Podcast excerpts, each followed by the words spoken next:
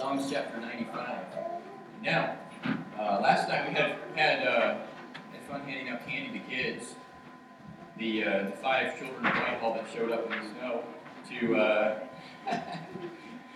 it was great, guys. You know, isn't it amazing how um, how priorities in life change? And um, we were at the parade, and I said, "Man, my wife says, anybody going to show up for this parade?" And I said, "No, they'll be. It's a parade. It's snowing. It's sleeting. No, they'll be there." And sure enough, they were there. And uh, people were outside their houses picking up candy in the wet weather. And uh, isn't it amazing when something's important, uh, we show up for it and make it happen. And uh, we thank God for the opportunity we got to try to be a little bit of a witness and a light to those people uh, last night. And today, uh, as we go into the Word, I want to ask you a question from last week. And see, there were so many of you in God's house, and pretty much all of you were here last week. Can anybody help me out? As last week we studied the greatest among us, and we looked at who's the greatest among us. Can anybody help me from last week? I just want to make sure you got it, all right? So I don't have to repreach the sermon. Can anybody help me from last week? Who's the greatest among us? Children. The humble child. We saw that last week? Now there was there was three types of children we saw last week, and you guys got to help me with this, okay? There was a humble child, but there were two other types of children. What were they? Did you get it right? Jacob, did you say despised? No, no? Okay. Okay. Uh, and what's the other one? So The despised child, what's the other one? Offended. Thank you. Very good. And so the offended child and the despised child. We looked at that last week. And Jesus says in Matthew 18, and by the way, that passage deals with a whole lot more. Jesus says the greatest among us is the child. When we think of Christmas season, Jesus Christ came and humbled himself. This, by the way, flows with our text this morning. Jesus Christ came and humbled himself as a little child, was born of the Virgin Mary, and he came humbling himself. And in Matthew 18, Jesus challenges us and tells us don't offend the children and don't despise the children. Don't despise them. Next week, we're going to get to give the children presents. What a beautiful thing that is to give gifts to others. It is more blessed to give than to receive. And he says, there was a despised child. Matthew 18 is also known for some other things in that passage. He talks about uh, dealing with church discipline in that passage. But he talks about that in the context of humbling ourselves as a little child. By the way, if all of us as adults would just walk in humility, we would never have to practice church discipline because the people of God would walk in humility with the Spirit of God. It's a beautiful thing, and the text really is a beautiful text. This week, as we go into Psalms 95, we're going to see how this coordinates with Christmas. Look right here, if you would, Psalms 95, verse 1. Join me there in your Bible. The Bible says, Oh, come, let us sing unto the Lord. Let us make a, what kind of noise? Joyful noise to the rock of our salvation. Let us come before his presence with thanksgiving. Make a, what does he say? Joyful noise unto him with psalms. For the Lord is a what? Great God, and a great King above all gods. In his hand are the deep places of the earth. The strength of the hills is his also. The sea is his, and he made it, and his hands formed the dry land. Oh, come, let us, what does he say? Worship and bow down. Let us, what does he say next word? I want everybody to say that word together. Kneel before the Lord our Maker. Let's read that last phrase of that verse. Let us kneel before the Lord our Maker together. Let's read it together. Let us kneel before the Lord our Maker. The psalmist is describing worship. He goes on and says, For he is our God, and we are his the people of his pasture. Today, the sheep of his, his hand. Today, if you will hear his voice, harden not your heart as in the provocation, as in the day of temptation in the wilderness, when your fathers tempted me, proved me, saw my work. Forty years long was I grieved with this generation, and said, It is the people that err in their hearts. They have not known my ways, unto whom I swear my wrath, that they should not enter into my rest. The psalmist is calling us to worship. The Psalms were used in leading people to worship. And this morning, I want to focus our attention on biblical worship. Let us worship the Lord. Can anybody who's a child maybe raise your hand and tell me what position is this person in on the screen? Any children? Can you raise your hand and tell me? Are they standing?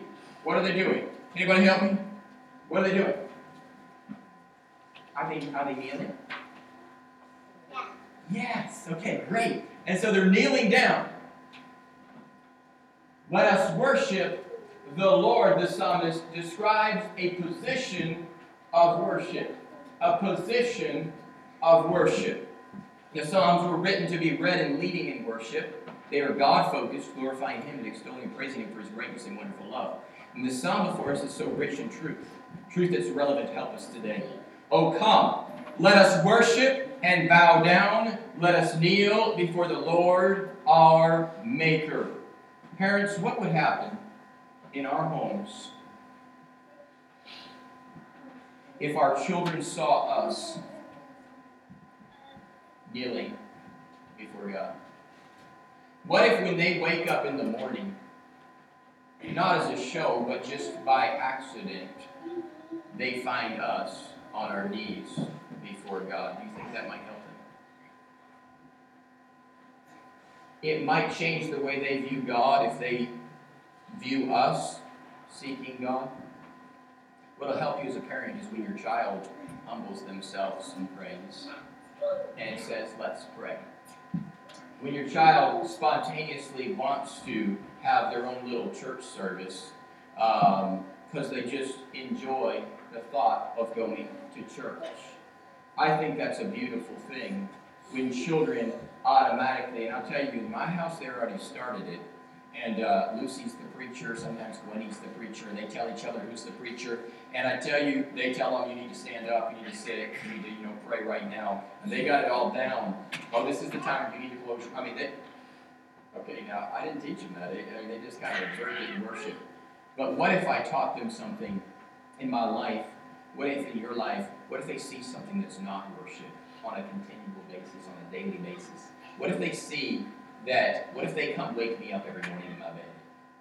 And let's say all of my Christian life as a Christian. I love the Lord, walk with the Lord. But let's say every morning my children come and wake me up in bed, and that's where they find me every day. Uh, and then they find me kind of hustling and bustling through the day, trying to catch up on everything. Um, how are they going to view God when then it's like, oh, kids, let's go to church? If they, if they see us worshiping all week long, it'll change the attitude they have for Sunday. Um, it'll change their attitude. Let us worship the Lord. The psalmist says, Come, let us worship. He says, Let us bow down. The picture is as us falling before the king. When you see the wise men, the Christmas decorations, often they are kneeling. I think we have a kneeling wise man. Now, yes, I understand. Biblically, they came when the child was two years old. He would have in manger, okay? But at Christmas, we remember the whole scene, all right? And you see these wise men right here. You see that one kneeling down? He is bowed down before the Lord. He is bowing down before Jesus Christ. It is very important that there be an outward manifestation of an inward decision.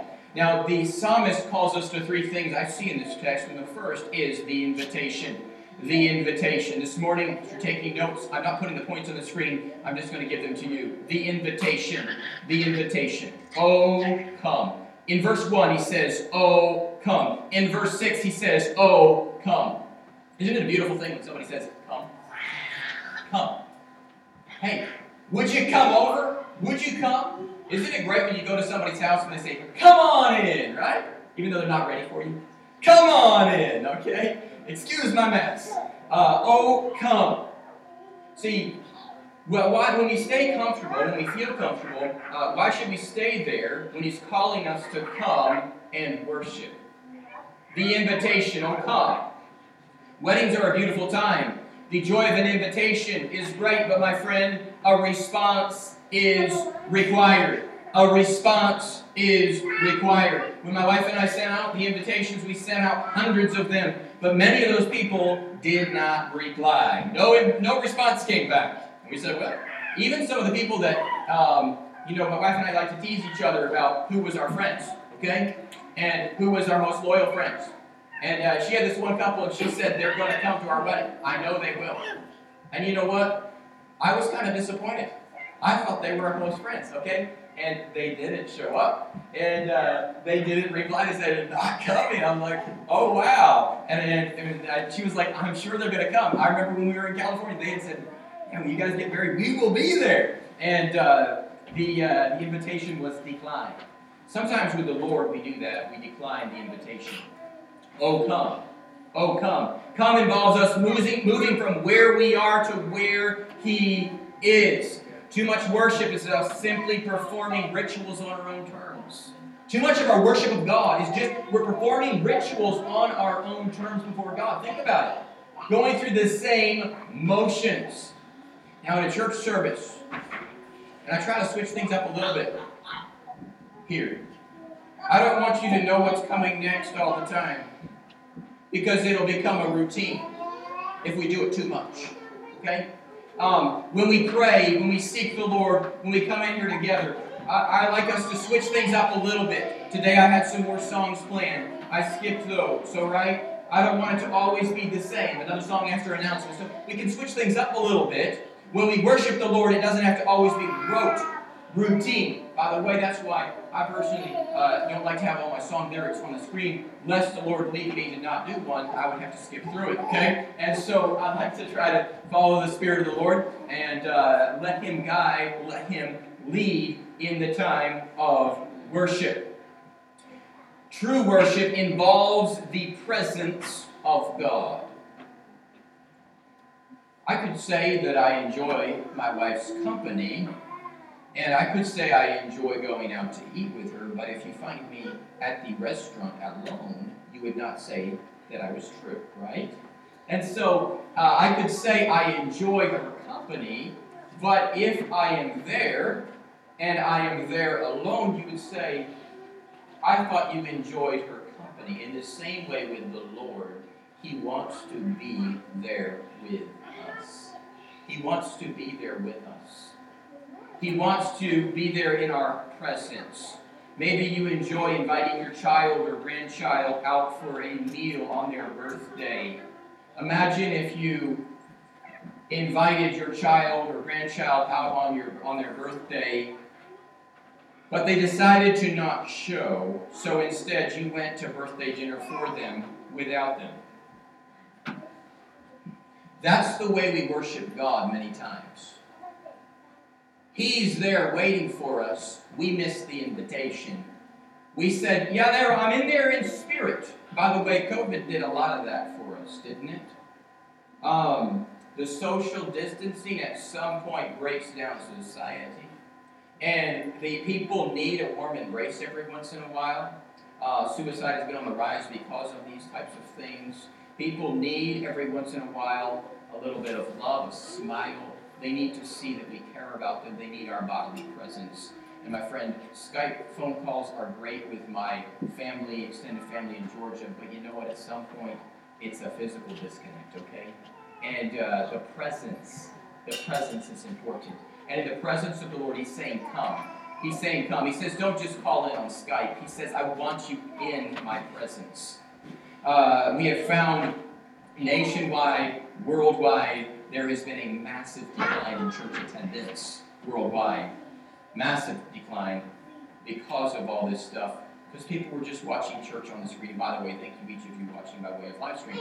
But at some point, we get disconnected. Something else pops up on the phone. Something else comes in to distract. We are tempted to say, well, we'll wait till after the service and we'll skip through and just listen to the things that we want to listen to, okay? And we miss the whole experience of worshiping God. We miss some things that God might have wanted to say to us. Could it be He's standing outside the door asking us to come in His presence? Oh, come. In our great busyness to get ready for church today, could it be we have missed His invitation? See, when you woke up, He was standing there saying, Come. When you walked past the Bible, He was standing there saying, Come. Please don't take offense to this, dear friend. We are all tempted to walk past the Bible in the morning, okay? And uh, all of God's people said, Amen. Okay? We're all tempted to. He was there, standing there saying, I want to meet with you. He will be there, dear family, dear friend. Uh, dear single person, whoever you, he will be there waiting to meet with you when you want to read this devotional book or the other. He will be there, and you say, and you say, "What should I do?" Lord, speak to me today. Lord, speak to me today. I want to hear your voice. The invitation to come.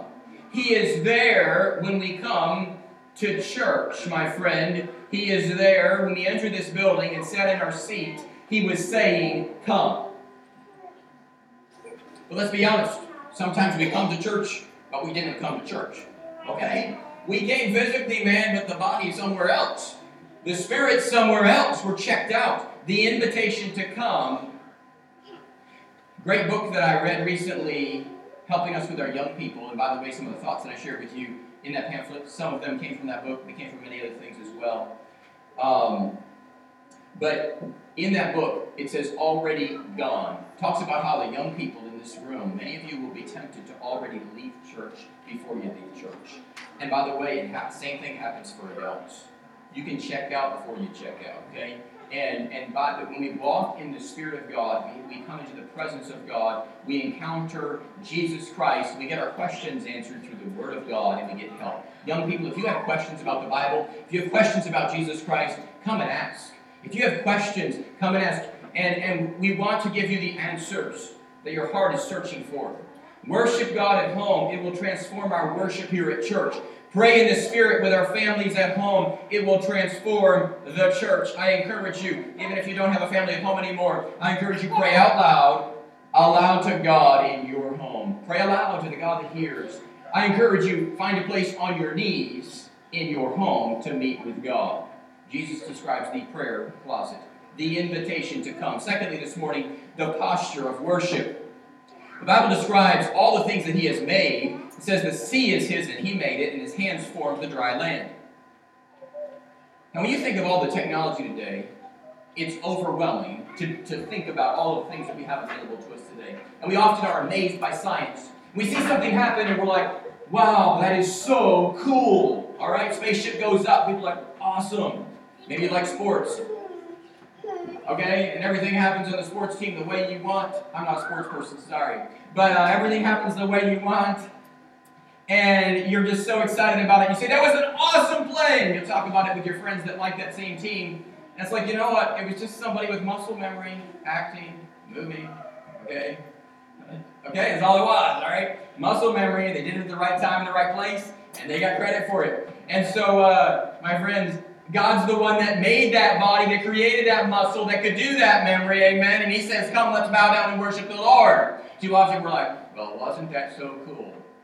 Michael Brady did that, okay? And all these people and all these names, and I don't know if that's about the only one I remember right now. And you got all these people, and you're like, They did that cool move. They played that. He batted the ball correctly. And uh, they kicked the soccer ball, by the way.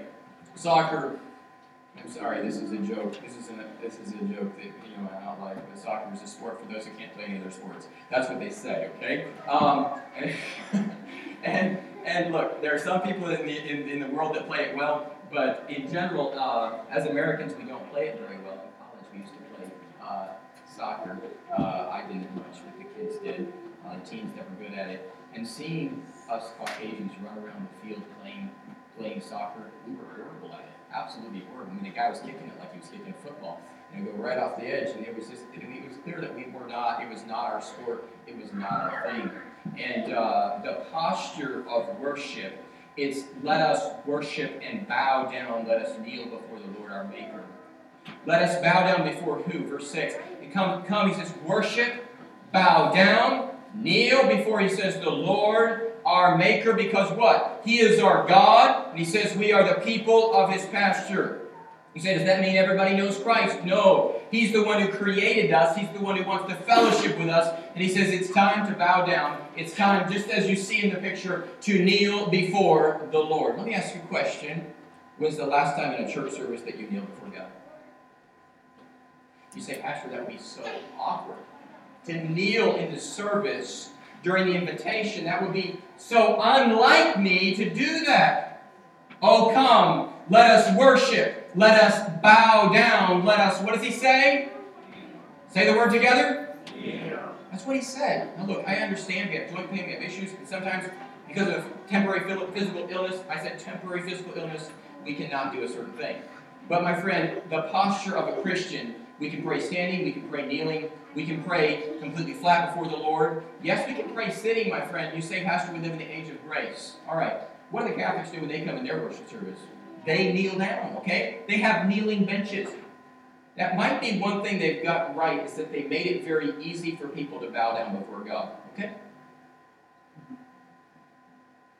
It's understood when you go to Mass that you're supposed to kneel down at the time of kneeling. Now, I understand it is a ritual, but my friend, the act of kneeling is biblical, and we don't do it much.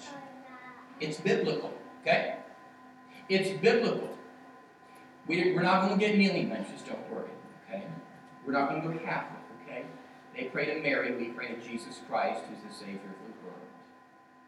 Mary doesn't forgive sins, Jesus alone does. But my friends, could it be that we might be wise enough to notice that some other people sometimes have the posture right and we might have got it all wrong for a long time? And we might come worship God, but not come the way that He asked us to come.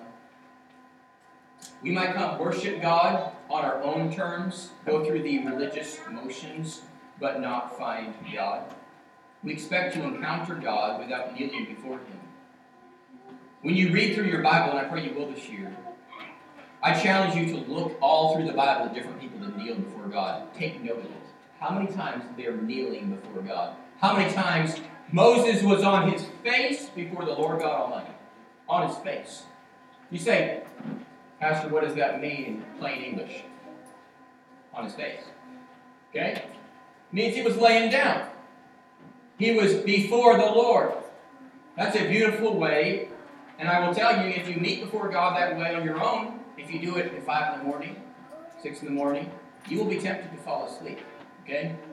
You'll be tempted to fall asleep. I've done it many a time. You will be tempted to fall asleep meeting with the Lord on your knees, on your face. All right, let's let's look at Numbers chapter 14. Numbers chapter 14. Let's see Moses and what he did, leading the people of God. It is so great to have each of you in the house of God. So great to have each of you children in the house of God today. Children, I ask you to give me my, your attention right now and try to listen as much as you can. Even my little daughter's picking things up in the messages, and you can too. Numbers chapter 14 and verse 5. It says, Then Moses and Aaron. Now, what does the next word say? Fell. Sorry, I went there fast. You guys weren't there yet. Moses and Aaron fell on their faces before all the assembly of the congregation of the children of Israel. You say, what did they do? They fell on their faces. Does that mean they got a face plant? No. Okay? Doesn't mean that they fell and, and hit their face on the ground. It's talking about quick action, a quick movement. You think about when you fall down, it happens quick. He's saying, you know what? We shouldn't be standing before God. Um, Lord, today is a good day to worship you, but I'm not sure if I I want to kneel or let me think about it, Lord. Let me pray if I should kneel today. That's the way we are. Right? We're going to think about what position. Lord, I, I, I, Lord, I just don't feel like we think about everything, overthink everything. Moses and Aaron fell down. They fell down quickly. The Bible says in verse 6 Joshua the son of Nun and Caleb the son of Jephunneh which robbed them that searched the land, rent their clothes. These people, they took their clothing and they ripped it apart. You say, why did they do that? This would have been their outer garment. They would have ripped that because it was symbolizing they were broken before God because all the other congregation had done something. The posture of worship. Notice these men encountered God. But I'm going to show you there was a bunch of other people that wound up not encountering God. Look back in verse 1. And all the congregation lifted up their voice, it says, and cried, and the people wept that night. But wait till you hear what they were sulking about. And all the children of Israel murmured against Moses and against Aaron, and the whole congregation said unto them, Would to God we had died in the land of Egypt, and would to God we had died in the wilderness. My friend, in this Christmas season, we're going to either bow before the manger of Christ, we're going to either incline our body before the risen Savior, or we're going to continue living things the same way we always have. Christmas is a time to refocus on Jesus Christ. Christmas is a time for us to focus back on who He is. But the children of Israel, they had seen the very blessings that God Almighty was going to give them. These spies had gone in and seen all the beauty and all the plenty. Can you imagine somebody coming back with all the best food you've ever seen in your entire life? And the food is literally placed there before you, and ten of them start saying, But the giants were too big, the cities were too tall, and we can't conquer. And next thing you know, these first two verses, they're sitting there complaining, and not just complaining at God, they're complaining about the leader God gave them who's going to deliver them. But notice their leader's response. And by the way, every time the people of God murmur and complain, and the men of God get right with God and seek God and do what the people of God should have done, okay? The people of God should never murmur. And all God's people said, People of God should never murmur and complain. Murmuring sins, unbelief. But the leader, he got on his knees. And by the way, every time the leader gets on their knees and prays to the God who hears, God will show up. He'll pack the house. Don't mess with God. The posture of worship. The posture of worship. They inclined their face before the Lord. What would happen if each of us, instead of complaining about the fact that our loved ones don't want Jesus, what if we got on our knees, not just saying a prayer at the table, not just going through our ritual routine, we actually got on our knees and said, Dear God, forgive me, and started confessing some. You say, but Pastor, this is Christmas season. I want a joyful message right now. This will give you a lot of joy, okay? Weeping may endure for a night, joy comes in the morning. What if we took and just took some time and said, you know what? Lord, just find one little thing. There was one thing I said to my child that was not pleasing to you. Come on. One. Just one little tiny thing. You say it was just a small sin. God, it's covered in blood. Why don't we go ahead and just ask God to forgive? Lord, cleanse. Why don't we just humble ourselves before the Lord? The posture of worship. Power with God comes from the presence of the Almighty. Look, not everybody in this passage was kneeling. The congregation, they were standing, they were complaining. They were backbiting. But yet there was some people of God, Moses and Aaron, who fell down on their faces before the people of God and got on their knees and said, know what? Lord's the God. He's going to deliver us. He's promised. He's going to keep his promise. And they started claiming the promises of God. By the way, when the people of God start claiming the promises of God, God starts doing things. The posture of worship. Let us worship and bow down. Let us, he says, kneel before the Lord our Maker. Let me ask you a personal question. Once again, when was the last time you kneeled in a worship service? You say, Pastor, that's so awkward to kneel. It would be so. What if we just try? You say that it's just it's just a physical. Uh, it's me. God hears me sitting. Of course He does. But humbling ourselves, humbling ourselves is essential to worship. Remember last week humbling ourselves. So we humble ourselves as a little child. What if we humbled ourselves and admitted we're nothing, He's everything? Could it be, according to our text, uh, that it should be natural, normal, and expected that the people of God kneel before God? I mean, this psalm was created for worship. And the psalmist says, Come worship. He says, But you got to kneel down. He says, We got to bow before the Lord. We've got to recognize who He is. Look, we don't have to be weird about it. We don't have to be like cults, okay? My friend, uh, the people of God got on their knees before God, and it ought to be normal for us. We, we are content to sit, we're content to stand, we're happy to walk and talk in the house of God. But what? How is it we're uncomfortable to meet? I mean, it's God's house. He says it's supposed to be the house of prayer for all people. So, this is the place where we encounter Jesus this is the place where you say I can meet with him in the home, of course. But what kind of things would transpire in our communities if we met with God and we humbled ourselves our knees before God in the house of God, and it was a regular thing? Am I saying we have to do it every week? No, I'm saying it ought to be a regular thing. We ought to get on our knees regularly before God. We ought to get on our knees and say, Lord, I'm nothing, you're everything. Lord, I'm not worthy of the least of thy mercies, but Lord, would you forgive, would you cleanse? Lord, would you help me? Could it be today that God's looking for a group of believers that kneel before their Maker? What's, what if this is what if this could be the thing that's hindering the presence of God in our lives. That what you say?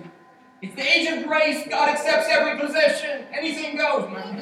Read the Bible. Anything doesn't always go. Okay. Um, but you look through the Word of God. Could it not be that maybe He wants us to try something a little different every once in a while?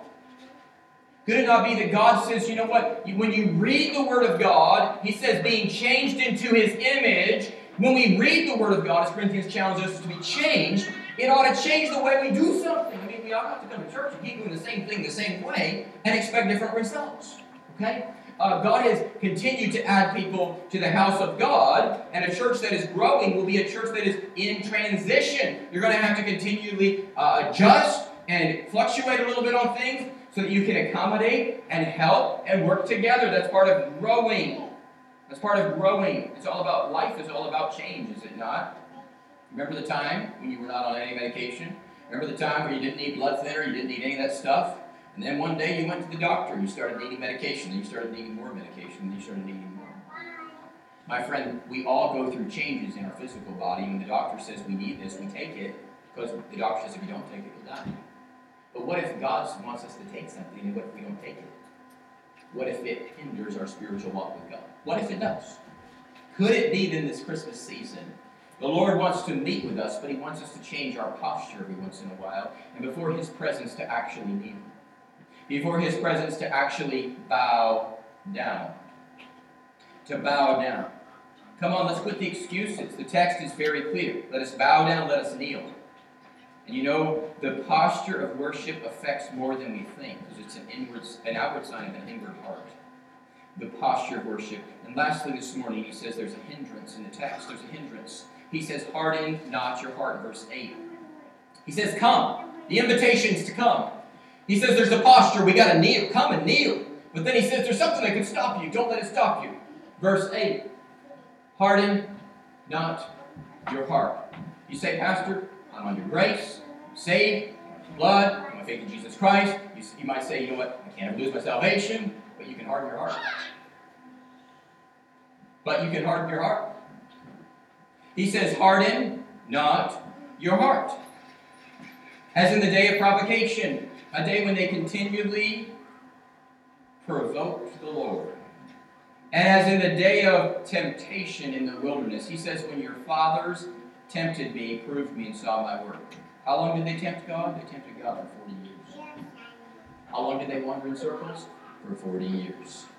Could it be, Calvary Baptist Church, that God wants us to step out of wandering and start experiencing the very presence of the Almighty in this 40th year, 2022? As this church enters its 40th year, having been on this corner, could it be that God is saying to us as a church, it's time to quit wandering? It's time to stop the hardening of the hearts because you're going to be tempted to do it as they did. Look, don't, don't take it as a personal offense. They were tempted to harden their hearts.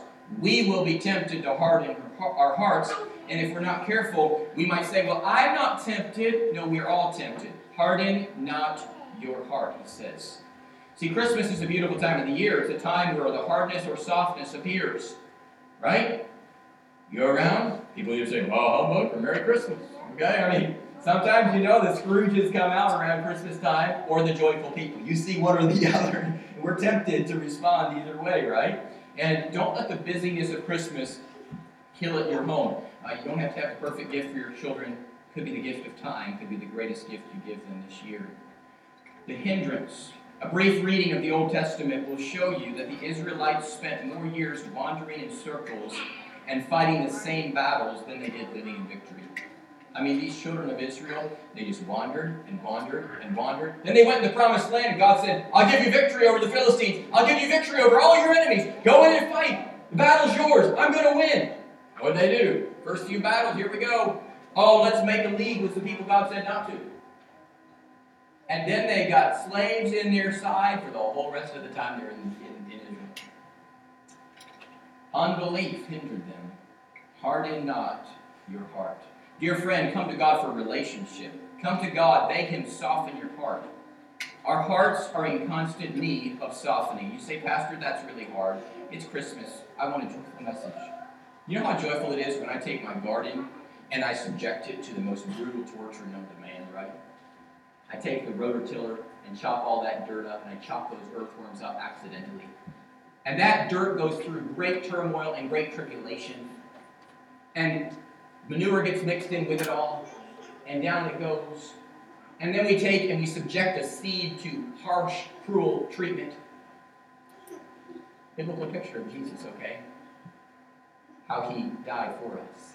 We subject the seed to brutal treatment. We throw it in the ground, and we take our foot, put some dirt over it, and we push on it with our foot so that it stays there.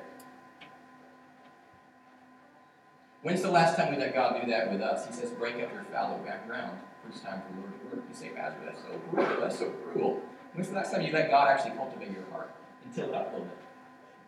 When you see God using somebody, take note. God softened their heart. God's probably been tilling the ground a little bit. God wants to use you. God wants to till your ground. Let Him till your ground. Let Him till up your ground. Let Him till up the ground in your home. You have a hardened child. We all are tempted to be hard. Pray that God might soften their hearts, but show them in your own life that you're willing to humble yourself before God. Uh, let them see, humble yourself with them and say, you know what, child, I struggle, and this is how God's giving me the victory. Be honest, be transparent, um, but find victory. Our children, I mentioned this last week in the handout, our children ought to see that the grass that we plant grows. They ought to see that something we do, we are able to finish it at when we say we're going to do it. They ought to see that there's some follow through accountability that will keep our heart accountable and that we're willing to go through the pain. He says, Harden not your heart. Harden not your heart. He says, don't just do the easy route. No, let God till it up. Would you let God take his pickaxe and do something in your heart this year? It might really. But would you let him take the rototiller and do some work? You say, but Pastor, it's Christmas. All I want to hear is Jesus died for us. He loves us. Receive Jesus' peace and love this Christmas season. If you want to receive that, there's a church down the road that gives that. Okay? Uh, and uh, my friend, we don't want to just give out peace and love. We want to give out the Prince of Peace. And as I recall, Jesus was wounded he was bruised for our transgressions. He was beaten beyond recognition for our sins. As I recall, he did a lot for our souls. And, and why is it that we think we're going to just coast through life and live the Christian life without actually suffering for the Lord and being willing to let the Lord till up the ground in our hearts? And by the way, Him tilling the ground is not suffering very much. It is truly just softening our heart. And by the way, parents, God gives us our kids to soften our hearts. And all God's people say, I mean, God gives us our kids to humble us. There's nothing like when your child destroys an outfit right in front of people, you know. There's nothing like when you have to clean up or your child does something they shouldn't do and it's embarrassing, or when your child does something that makes you late, even though you plan to be 20 minutes early, you know. It's just part of life, okay? It's part of life, guys. And uh, our children are God's gift to help and humble us. The softened heart will be ready for that day and we'll find grace when we stand before God. But the hard heart will find much sorrow. Romans 14 says that Christ revived, verse 9, and it says also in verse in, in later on in those verses, we must stand before the judgment seat. And then it says in verse 12, every knee shall bow, and everyone must give an account. Every knee, he says, will bow. You say, Pastor, it says the judgment seat of Christ. We understand the believers will go stand before God. He says we're going to kneel there. Why don't we get used to kneeling now? Make it a whole lot easier to kneel there. You say, I got a new body. I'm going to have a brand new body there. It'll automatically kneel. Train this one to kneel, and the other one will do better, okay? Because it's a matter of the heart. Kneeling is a matter of the heart. Most of us have experienced in our workplace a review, an annual review. And the purpose of that review is for the boss to take time to clearly evaluate if you're a valuable asset to the company. And those reviews determine whether or not you get a raise or not. They directly affect your relationship with the management. And if our carnal bosses would take time to review the work of their good employees, you say, I'm a good employee, but they still reviewed me. The God of heaven is going to want to do a little review every once in a while. By the way, he does it. He says, I, the Lord, search the hearts. This Christmas season, could it not be that maybe the Lord is saying, hey, who's going to come worship me? Who's going to worship the babe in the manger who was born to be the Savior of the world, who came, who gave his life, who died as our ransom, and who now is in heaven, standing before the throne of the Father? He is waiting. He is waiting. The Bible says he is interceding for us. Let us kneel. Let us bow down before the Lord our Maker. I beg you to break free from any bondage that might be holding us back from enjoying freedom in Christ. Remember the boxes of memories we had a few weeks ago? We had a box of memories here, and we talked about being chained to that memory. If we're chained to the memories, we're going to struggle running the race. My friend, if we're chained to something and we're so to that, we can't move forward. It's time to humble ourselves. It's time to humble ourselves before the Lord our Maker, for He is our God. It's hard to run our race if we stay stuck in this trap of unbelief. May God set us free from unbelief. May He help us be filled with love, joy, and faith in this Christmas season. Oh, come, let us worship, let us bow down, let us kneel before the Lord our Maker. This Friday, as we have our Christmas Eve candlelight service, it'll be a beautiful time as we recount the story of Christmas. I saved it for that special time. And as we look at these passages on Christmas in a few days, then next week, Lord willing, as we look at another passage about Christ, who is our substitute, as we see this, may it cause us to incline our face before the Almighty God during the week that we might encounter Christ. That during the week we might pick up this book, and in the new year, this book, or the words to the wise, we might read some words that will help us and encourage us with our walk with God. I challenge you to make a commitment this year for the first few days, 21 days into the new year, to do it every day. Every day. For the first 21 days. If you do it for three weeks, it'll be a lot easier to do the rest of the year. Uh, you can establish a habit in 21 days. Let us ask God to help us to worship, to kneel down, to bow before the Lord. Let's bow together for prayers and stand. Or if you would like to kneel, you're welcome to kneel in your pew. You're welcome to kneel forward. And however, whatever posture of prayer you would like to have right now, I encourage you to get along with God right now. Piano's going to play. We're just going to meet with God. We're going to say, Lord, help us, Lord, speak to us. If you would like to kneel, if you would like to stand, if you would, you can do it however you would like this morning. I'm inviting you to meet with God. You're welcome to come forward and pray and kneel here. Thank you each for watching by way of live stream and pray with each of you. Father, we thank you for this day. Thank you for your Holy Spirit. Speak to us now during this time of invitation. Help us to respond to you. And should there be any who have not yet put their faith in Jesus Christ, they might turn, they might repent of their sins, put their faith in Jesus, who is the way, the truth, and the life. Let's all these things in Christ's name. As the piano begins to play, Let's do business with the Lord. Let's meet with Him. And I invite you to come forward. I invite you to pray here. I invite you to pray in your seat. Would you kneel before the Lord our Maker this morning?